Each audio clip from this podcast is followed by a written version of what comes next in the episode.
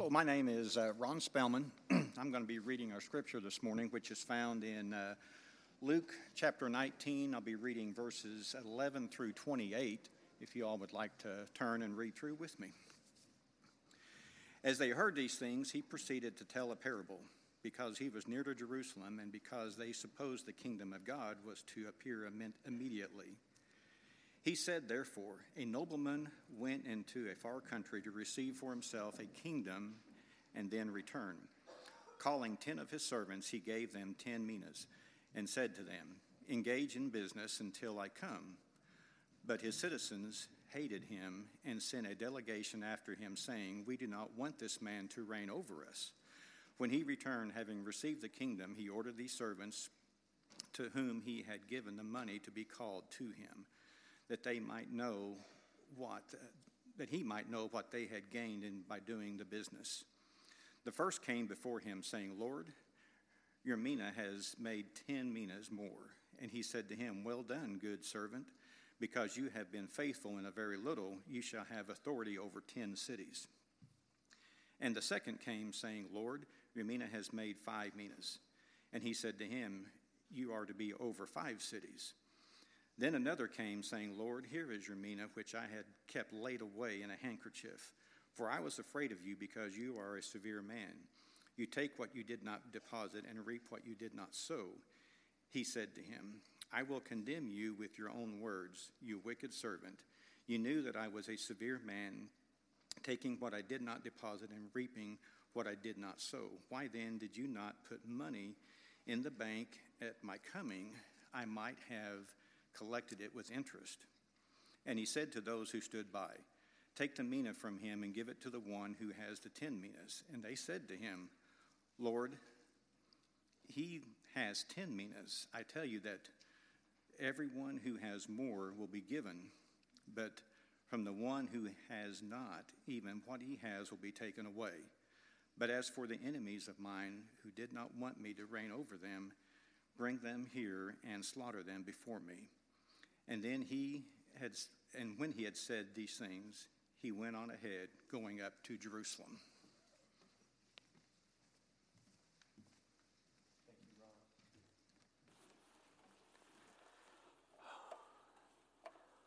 Well, a big thank you to those who hosted uh, for DNOW this weekend. Uh, blessings uh, on, on that wonderful endeavor.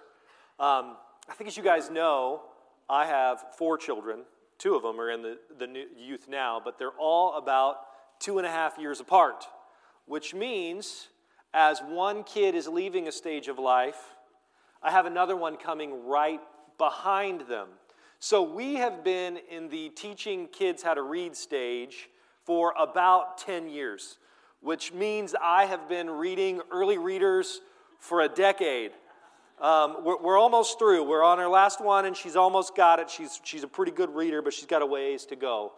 I have read a lot of Dr. Seuss uh, over these last few years. I'll tell you what, Green Eggs and Ham, I can read that thing. I can read it fast. Now, Fox in Socks, that's tricky. Uh, Luke likes to lick lakes. That one gets me fleas and trees, breezing, freezing, cheesy, whatever. That one's tough. Uh, but I'm doing pretty well in Fox in Socks. Uh, but Cat in the Hat, now there's a classic, right? Cat in the Hat is a classic Dr. Seuss tale. How's the story go? So you've got these two kids, brother and sister. Mom leaves and leaves them home alone, and then mayhem ensues. And it's all kinds of crazy, and they start to panic because mom's on her way home.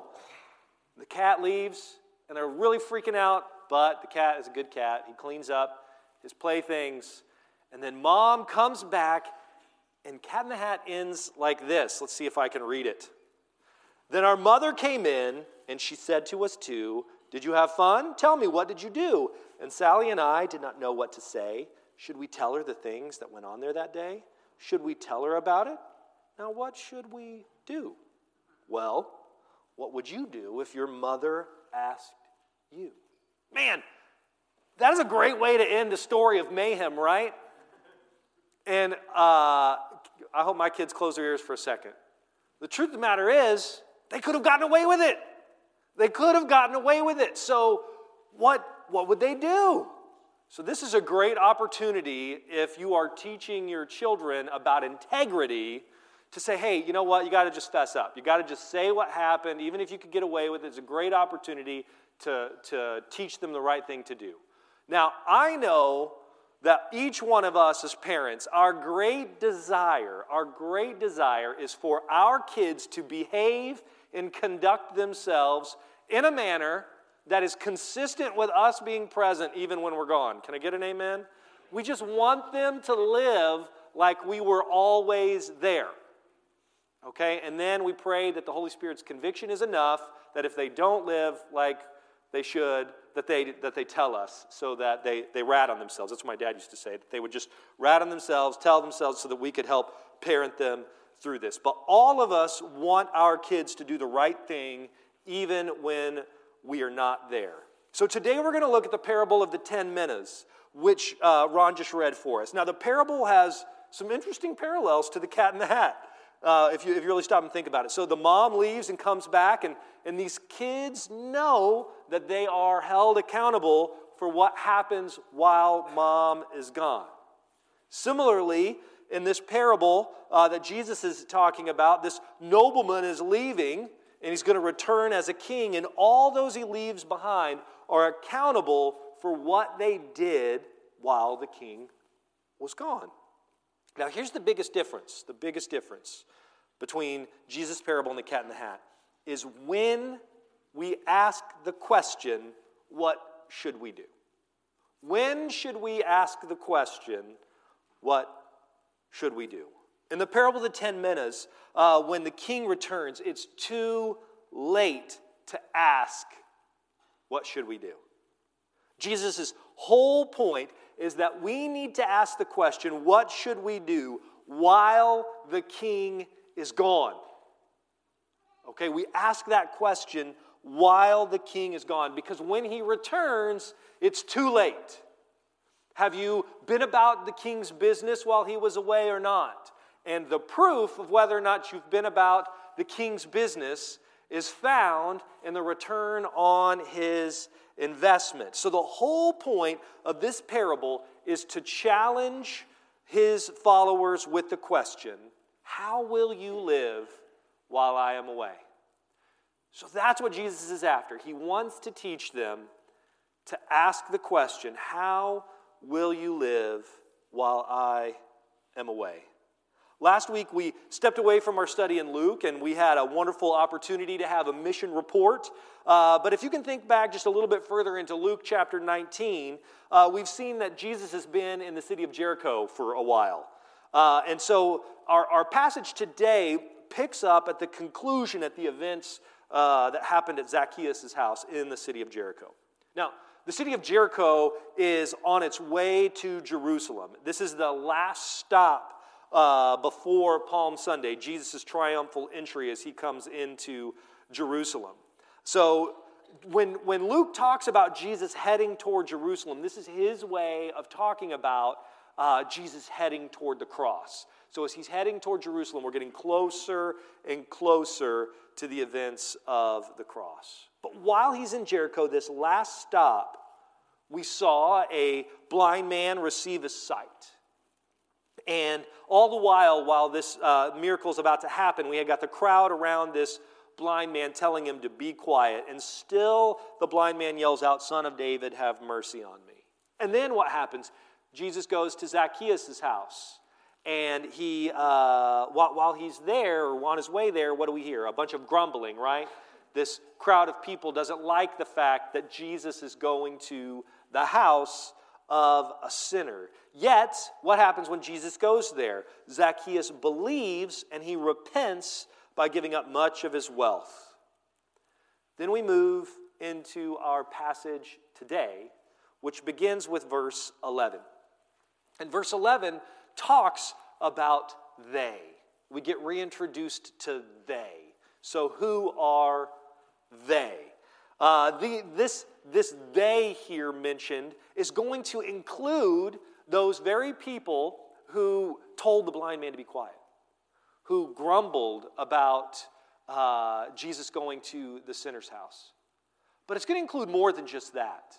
This is going to include the, uh, the, the, the bigger following that Jesus had, people who are curious about him.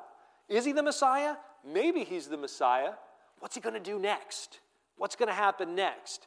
It, it included those who did believe Jesus was the Messiah, but maybe aren't the 12. They were, they were close to Jesus, they were following him, the bigger group of disciples. And it included the 12 themselves. So we have a whole smattering of different people following Jesus, trying to figure out who he was and trying to figure out what his next move was going to be. Because if he was Messiah, he's in Jericho. Next stop, Jerusalem. Something awesome is about to happen. Is this going to be the time when he finally sets up his throne? So, what, what, how does the, the, the passage continue? It says, as they, these people, heard these things. Now we got to ask ourselves, what did they just hear? What, what's the context here of Jesus telling this parable? Well, just look up one verse in your Bible to, to verse 10. And what this does is this reminds us of the purpose of Jesus' ministry. And what does Jesus say the purpose of his ministry is? One verse earlier in verse 10.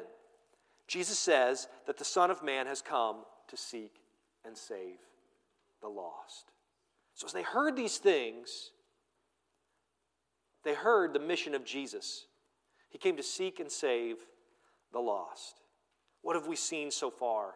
Just in this immediate context, we've seen Jesus' compassion on the blind man. We've seen his compassion and love for the sinner and the tax collector. And he says salvation has come to this house about Zacchaeus.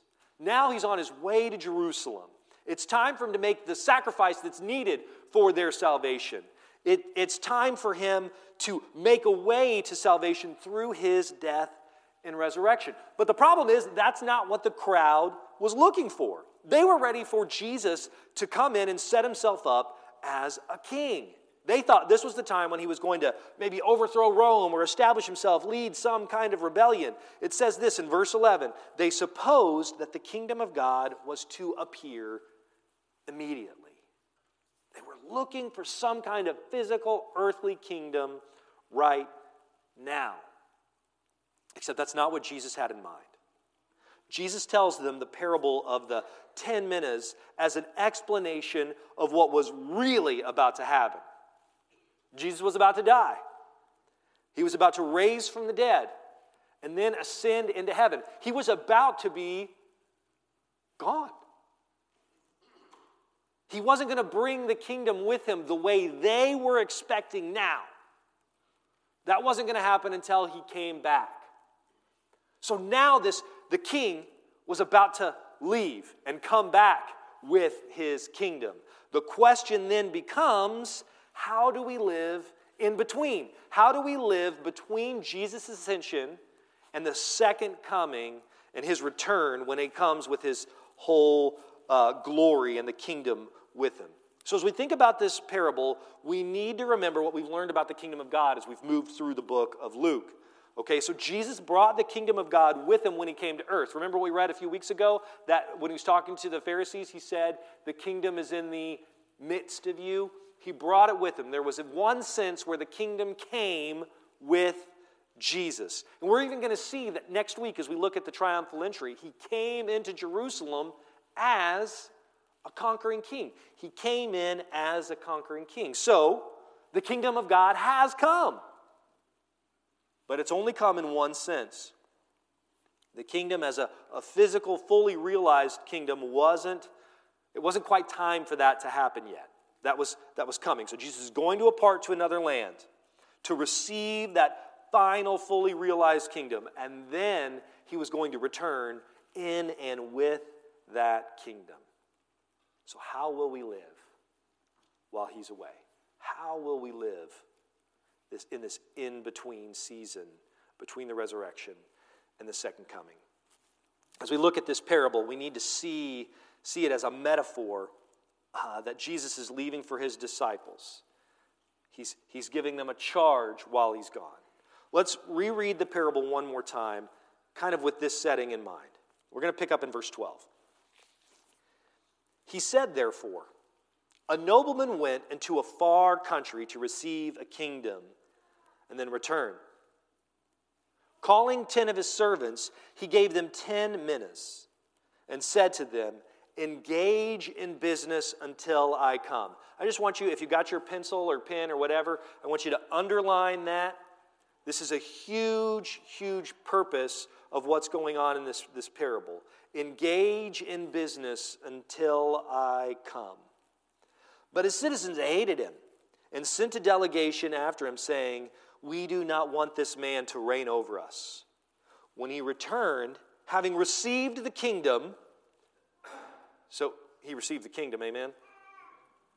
Having received the kingdom, he ordered these servants to whom he had given the money to be called to him, that he might know what they had gained by doing business. Okay, do you see the connection? Back up to verse 13. Engage in business. They've now engaged in business, and he wants to see what's happened. He was gone, he's returned. Verse 16. The first came before him, saying, Lord, your mina has made ten, more, ten minas more. And he said to him, Well done, good servant. Because you have been faithful in very little, you shall have authority over ten cities. And the second came, saying, Lord, your mina has made five minas. And he said to him, And you are to be over five cities. Then another came, saying, Lord, here is your mina, which I kept laid away in a handkerchief, for I was afraid of you because you are a severe man. You take what you did not deposit, and you reap what you did not sow.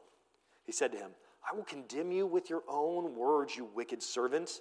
You knew that I was a severe man, taking what I did not deposit and reaping what I did not sow. Why then did you not put my money in the bank? And at my coming, I might have collected it with interest. And he said to those who stood by, Take the mina from him and give it to the one who has ten minas. And they said to him, Lord, he has 10 minas. I tell you that everyone who has, more will be given, but from the one who has not, even what he has will be taken away.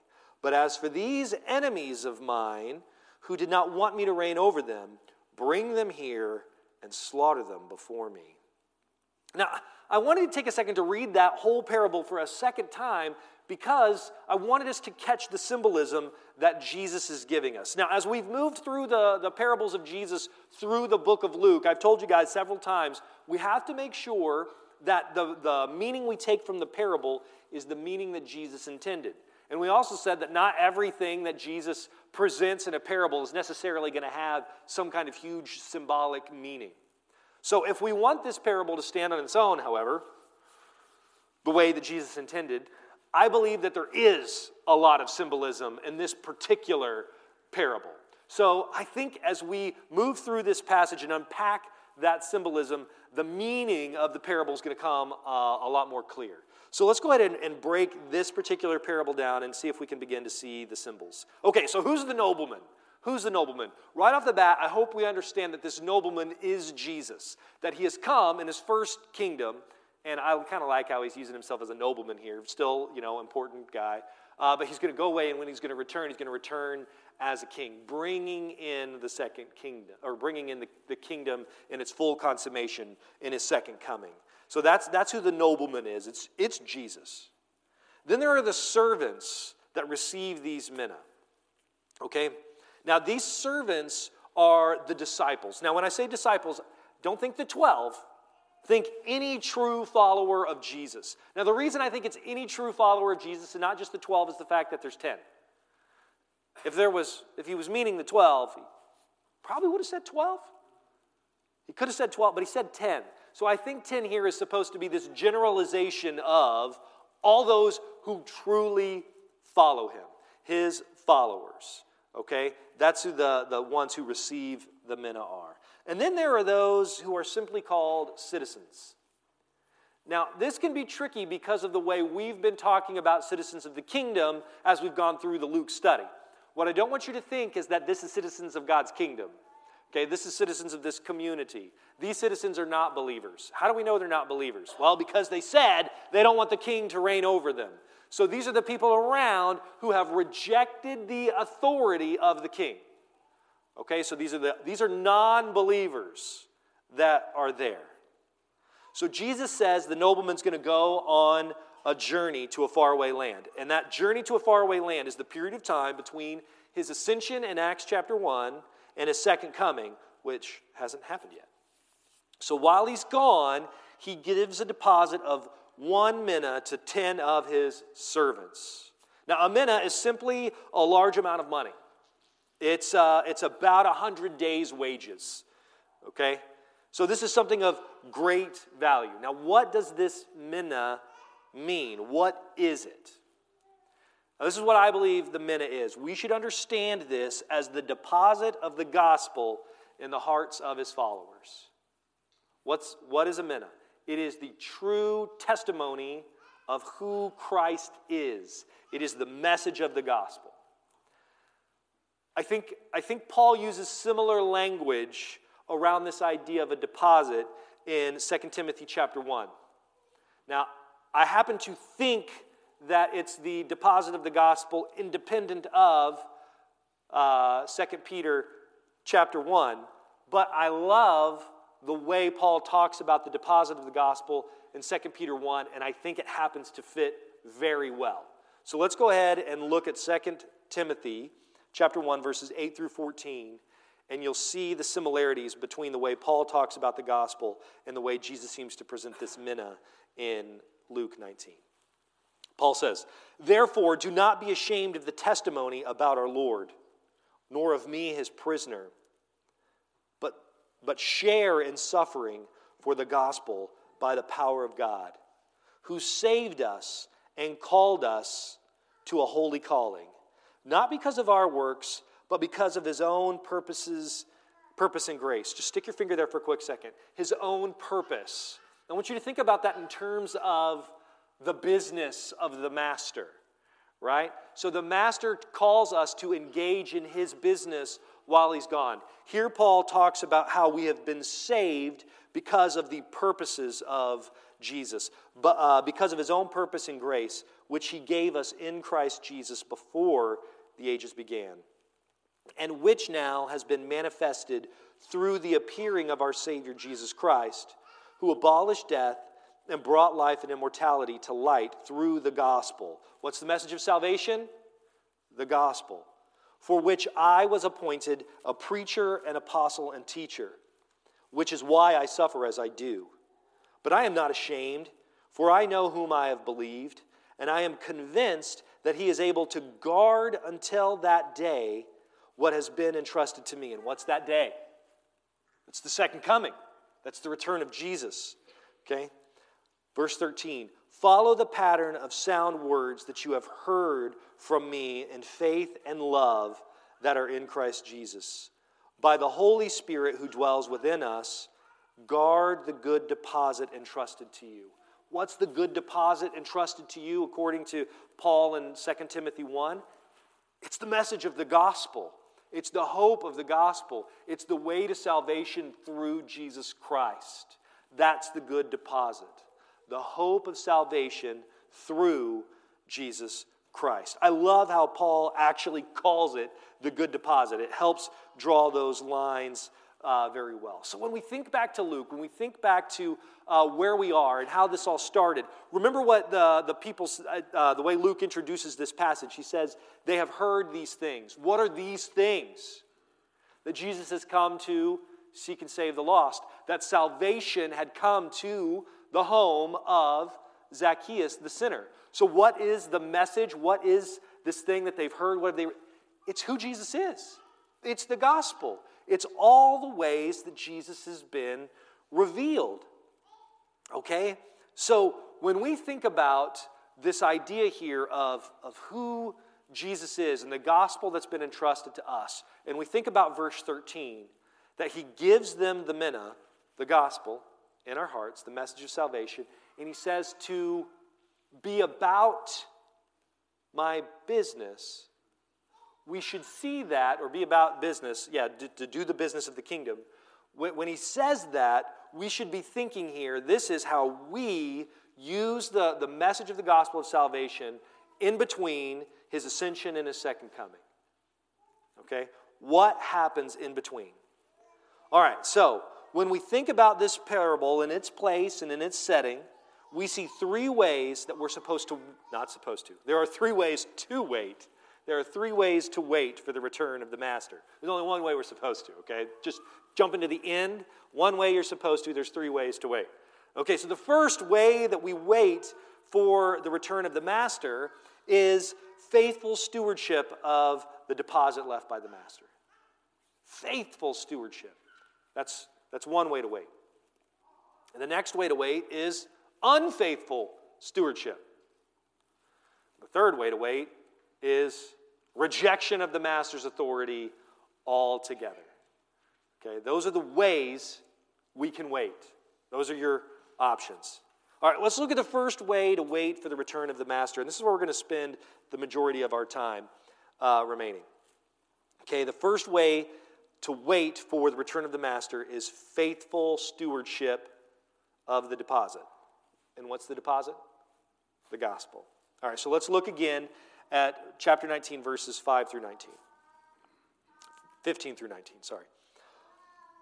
When he returned, having received the kingdom, he ordered these servants to whom he had given the money to be called to him, that he might know what they had gained by doing business.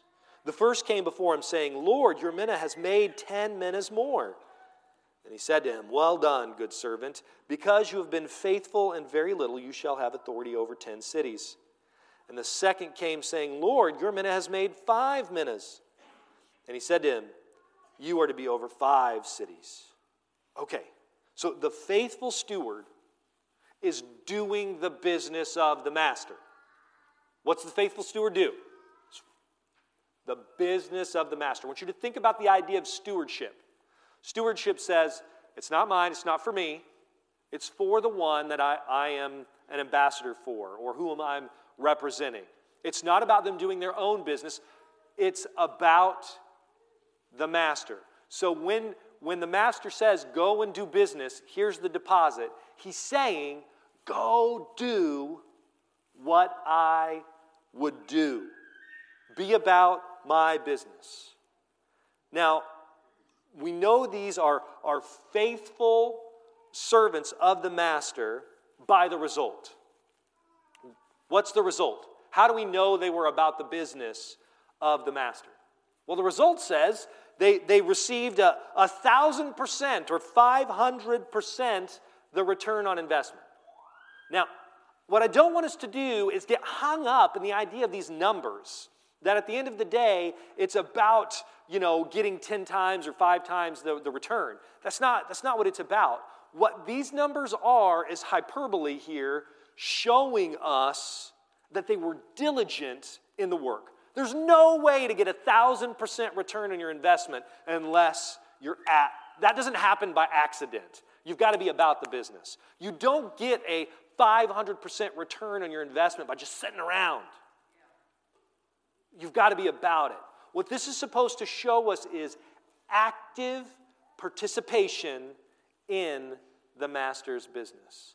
So, when we think about this, how are we supposed to be conducting ourselves if we're asking the question, how should we live between the period of his ascension and his second coming?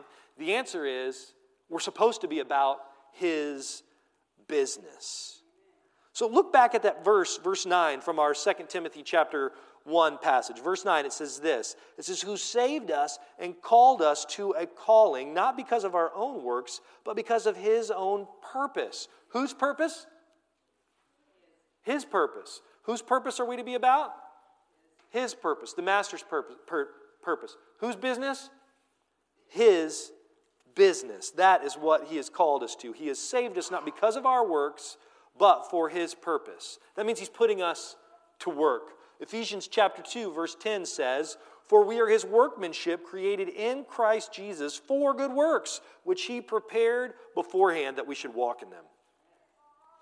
As followers of Jesus, we need to be about the master's business. So, what is his business? Great question.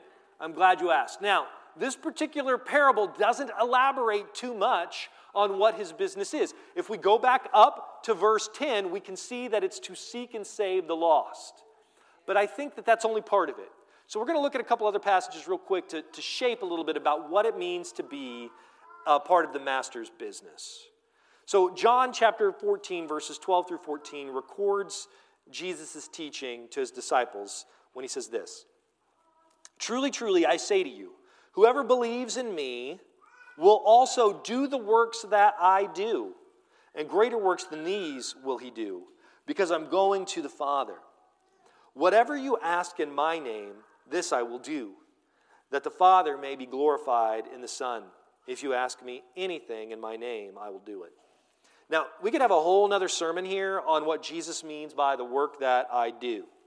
Now, if we look at the book of Acts, I think that would tell us that that would include supernatural miracles. But again, there's a whole lot of nuance to unpack there, and it would just take a long time to, to get deep into that. So I don't want to, to, go down the rabbit hole of all that it could mean. I want us to focus on the minimum that it does mean. Okay? At minimum, at minimum, we should see this as the work, uh, we should see this work as the way that he conducted his earthly ministry. At minimum, we should see this work as the way that he conducted his earthly ministry. So when Jesus says, Whoever believes in me will do the works that I do, that's clearly his way of saying, You should be about my business. You should be doing things the way I do them. If we look at the story of just uh, Jesus' time in Jericho, what do we see? We see Jesus have compassion for the blind beggar, right? He saw him and he loved him and he had compassion on this poor blind beggar. But we also see him have compassion on Zacchaeus, this rich, successful sinner What's that tell us? That Jesus is one who loves and has compassion on those who are in need. He sees them where they are, and his heart goes out to them. He loved them even while they were against him in the, in the sense of, of Zacchaeus, and as we know from Romans chapter 5. So, a big part of what it means to be about the Father's business is to love the way He loves to have compassion the way he has compassion. But I also think this includes his character. If we're going to be about the master's business, then we should conduct ourselves the way the master conducts business with high character. Now, let's. Uh, what I want to do uh, is take a peek at Matthew chapter five and the way that Jesus discusses character his high ethical standard as revealed in the Sermon on the Mount. So, uh, as you move through chapter 5, you see that Jesus discusses the relationship between anger and murder and the relationship of lust to adultery. Part of that portion of the Sermon on the Mount also includes this passage from chapter, uh, sorry, chapter 5, verses 43 through, through 48. I want to read this to you as we get our head around what it means to be about the business of the Master. He says, You have heard it said, You shall love your neighbor and hate your enemy. But I say to you, love your enemies and pray for those who persecute you, so that you may be sons of your Father who's in heaven. For he makes the sun rise on the evil and on the good, and sends rain on the just and on the unjust. For if you love those who love you, what reward do you have? Do not even tax collectors do the same? And if you greet only your brothers, what more are you doing than others? Do not even the Gentiles do the same? You, therefore, must be perfect as your heavenly Father is perfect. So, when Jesus says, be about the master's business, I think one of the things he's telling us is we need to follow his model in love. We need to follow his example of love. And like I said a second ago, what does Romans 5 tell us? That even while we were his enemies, he died for us. Now, he's on his way to the cross, right? He's on his way to Jerusalem. And what does he say when he's hanging on the cross? Father, forgive them, for they know not what they do. His character is one of him loving even those who are hard to love, loving even those who are opposed to him. If we're going to follow the master and be about his business, we have to love even when it's hard. Not just when it's easy. Yeah, tax collectors do that, the Gentiles do that. He's calling us to something more. And he says, Be perfect as your heavenly Father is perfect. Or many of your, uh, many of your translations might say, Be holy as your Father's holy. What's Jesus mean? As followers of Jesus, we are on this lifelong journey of being conformed more and more and transformed more and more into the one we follow. Right? Now, we, he is, he's sanctifying us. That means he's setting us apart. He's making us holy more and more each day as we follow him, as we do what he does, as he loves the way he loves, as we model his character, all these things. He's stripping away the old man, and we see the master come through more and more. And this is a journey that continues our whole life as we follow Jesus until the kingdom comes. Oh, until his glory comes. And in his second coming, we are glorified. We are made perfect. And this holiness that he's bringing about in us is finally realized in his kingdom as we get to be with the king. Oh, man, this is happening within us. So if we are going to be about the business of the master, we should love the way he loves. We should have compassion the way he has compassion. And we should be holy the way He is holy, constantly dying to the old man of sin and being renewed day by day to become more and more like the one we follow. Now we have to be careful. Okay, we have to be careful here. When we, when we start talking about being about the master's business while he's gone, I don't want us to make up a bunch of rules where now it's about checking a list and we become the new Pharisees that say if we just check all the boxes off the list, if we just do all the things we're supposed to do, if it's about all these procedures, then poof, we're being about the master's business. The master's business is a business of the heart, it's not just a business of procedure. I think it includes procedure, but if we start with the do's and not with the heart, then we miss the point. Okay, it is about a change of heart. That's why in Matthew 5, he goes beyond just do not murder to don't get angry. He goes beyond don't commit adultery to don't lust because he wants us to get at the heart of what it means to have a heart like the Master. What do we do between his ascension into heaven and his second coming? We follow him. We follow him. I think about the time when, when Peter uh, was called away from his nets. He says, Follow me, and I will make you a fisher of men. A fisher of men. What does that mean? He was inviting Peter into his work. What's that mean Peter's or Jesus' work was? Jesus was also a fisher of men. What did we just see uh, uh, when he was at Zacchaeus' house that his work was? His mission, his purpose is to seek and save that which was lost. What's it mean to be about the, the business of the master? Part of our job as being about the business of the master is to seek and save the lost. That's part of our job too. If we're going to follow him, we're going to do what he does.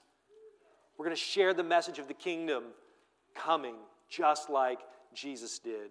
That salvation is found in the King, Jesus Christ, who was on his way to Jerusalem to die for these people, raised from the dead for the forgiveness of their sins. They have life in him. and He's going to come back, and he's going to make all things new.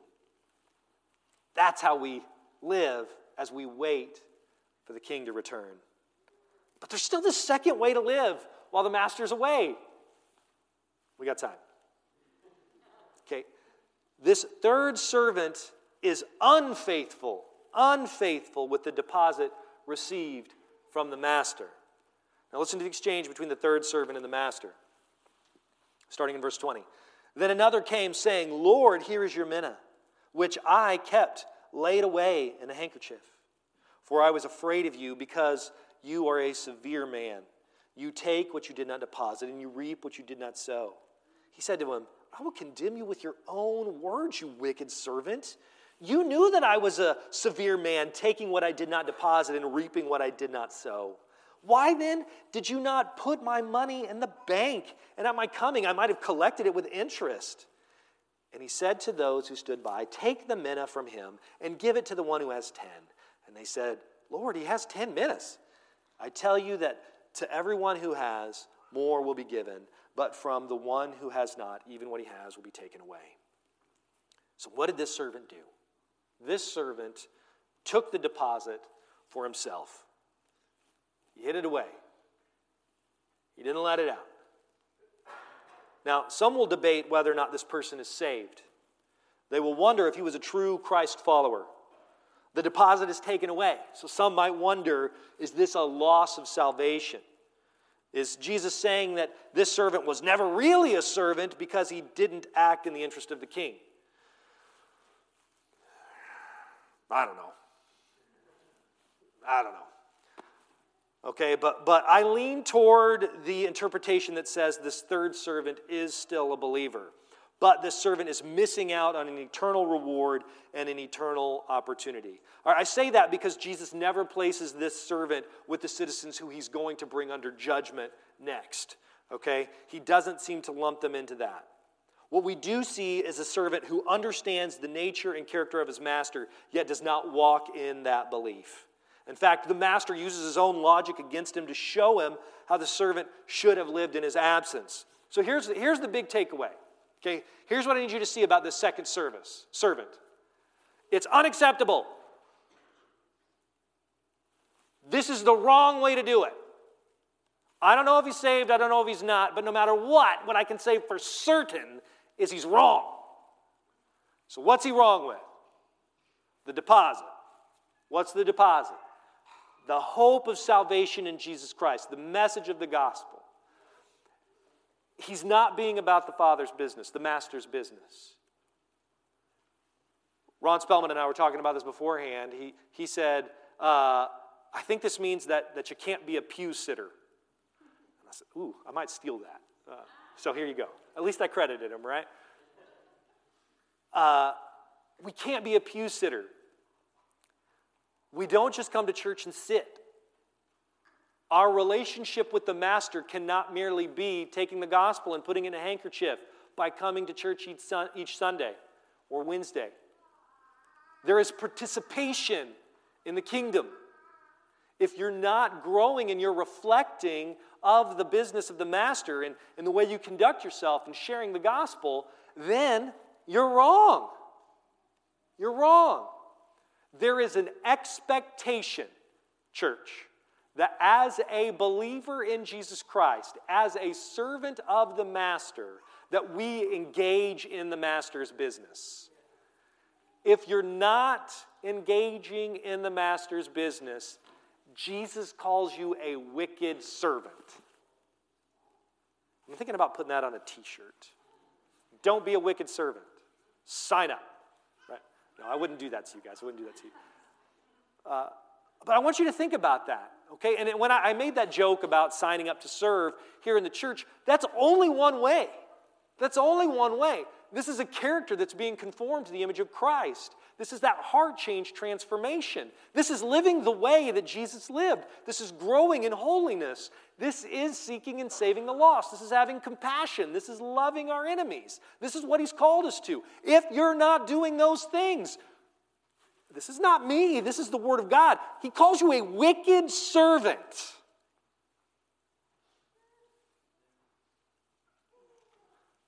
Do you want to be a wicked servant? That's pretty heavy. The answer here is not work harder. The answer here is follow the master. The answer is be like the master. Quit, quit defending your own authority and submit to the master. Ooh man, we don't like the idea of having a boss. We don't like the idea of having someone tell us what to do. We have a perfect boss in Jesus Christ. We have a perfect master in Jesus Christ who's not a hypocrite,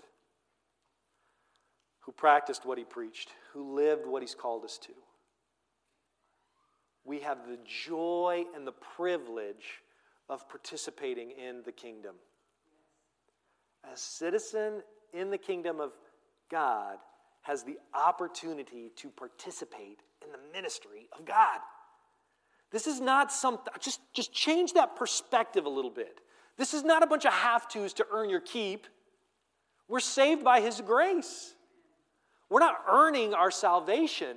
It's a response to the citizenship. We get to participate in the ministry of the king. What a glorious thing. This is not a, a curse. Work is cursed. We've talked about that. Kingdom work is a blessing. This is God redeeming, redeeming this world as He gives us blessed work as participants in the kingdom of heaven. We get to do what He did. He calls us to be about His business. If you don't want Him to be your king and authority, there is a third way to wait for the king's return. These citizens outwardly reject the master's authority. This is a pretty serious place to be. So, as I thought about this, I couldn't help but think about the crimes of treason and sedition. When we think about treason and sedition against our government, it's active, not passive. I think sometimes we think that resisting God's authority is passive. I want you to see that it is active. Let's look at two verses that describe these uh, people around uh, the master who reject his authority. Verse 14 says, But his citizens hated him and sent delegations after him, saying, We do not want this man to reign over us. Do you see that language? It's active. They sent a delegation after him, saying, active denial, we don't want him to reign over us. Look at verse 27, the end. But as for these enemies of mine, who did not want me to reign over them, bring them here and slaughter them before me. That is heavy language. Go back to where we were a few weeks ago as we talked about the judgment of God. Here's what I, I don't want you to miss His second coming is hope for those who are saved, and it's judgment for those who reject His authority. Here's the other thing I want you to see Did their desire to be under God's authority, the king's authority, change the fact that they were under His authority? It did not. They rejected his authority and they're still under his authority. Their feelings about the king's authority are irrelevant. Because he's the one who makes the order and he's the one who has them judged. Our view that we can determine whether or not we're under God's authority is a myth. That's very unsettling. But this is the king. And he lays it before us. How are you going to wait? He gives us an invitation to joyously participate in the business of the kingdom. Or you can reject his authority. And if you reject his authority, you're still under his authority and judgment is still going to come to those who reject the king. That is a tough reality. But it is a good thing. Because the kingdom of God is a good thing. It is for our good and for His glory. And He has invited us in. Not only has He invited us in, He has made a way for salvation. He is on his way to Jerusalem to be slaughtered by these very people who reject his authority. He died the death that we should die. That by faith in him and his resurrection, we can be saved. So we can't sit here and say this is unfair. He literally received the judgment on himself that is due a traitor. But the grave could not hold him because he is the king, the giver of life. And though we deserve a traitor's death, by grace he has saved us and called us to him that we could have peace with God through Jesus Christ. So the question is how are you going to live in the in between? Are you going to be about the Father's business? Would you pray with me? Lord, I, I pray that you would um, just allow your word to penetrate our hearts. Help us, Lord, to be changed and transformed to be more and more like you. Father, I pray that uh, if there are those here who don't know you, they would recognize that your authority is final. And they would see that you haven't returned yet, and there is still time to believe. There is still time for salvation to come to their house, just like it did to Zacchaeus'. So, Lord, I pray that your Spirit would move in the hearts of those it needs to. Father, there are many here who have been pew sitters, who have not been participation, have not participated in the business of the Master. Lord, I pray that you would work in our hearts to help us see what you've called us to do, to see who you've called us to be. And by the gift of your Holy Spirit, Lord, I pray that you would help us to walk in those works that you have prepared in advance for us. It's in your name we pray. Amen. As we sing these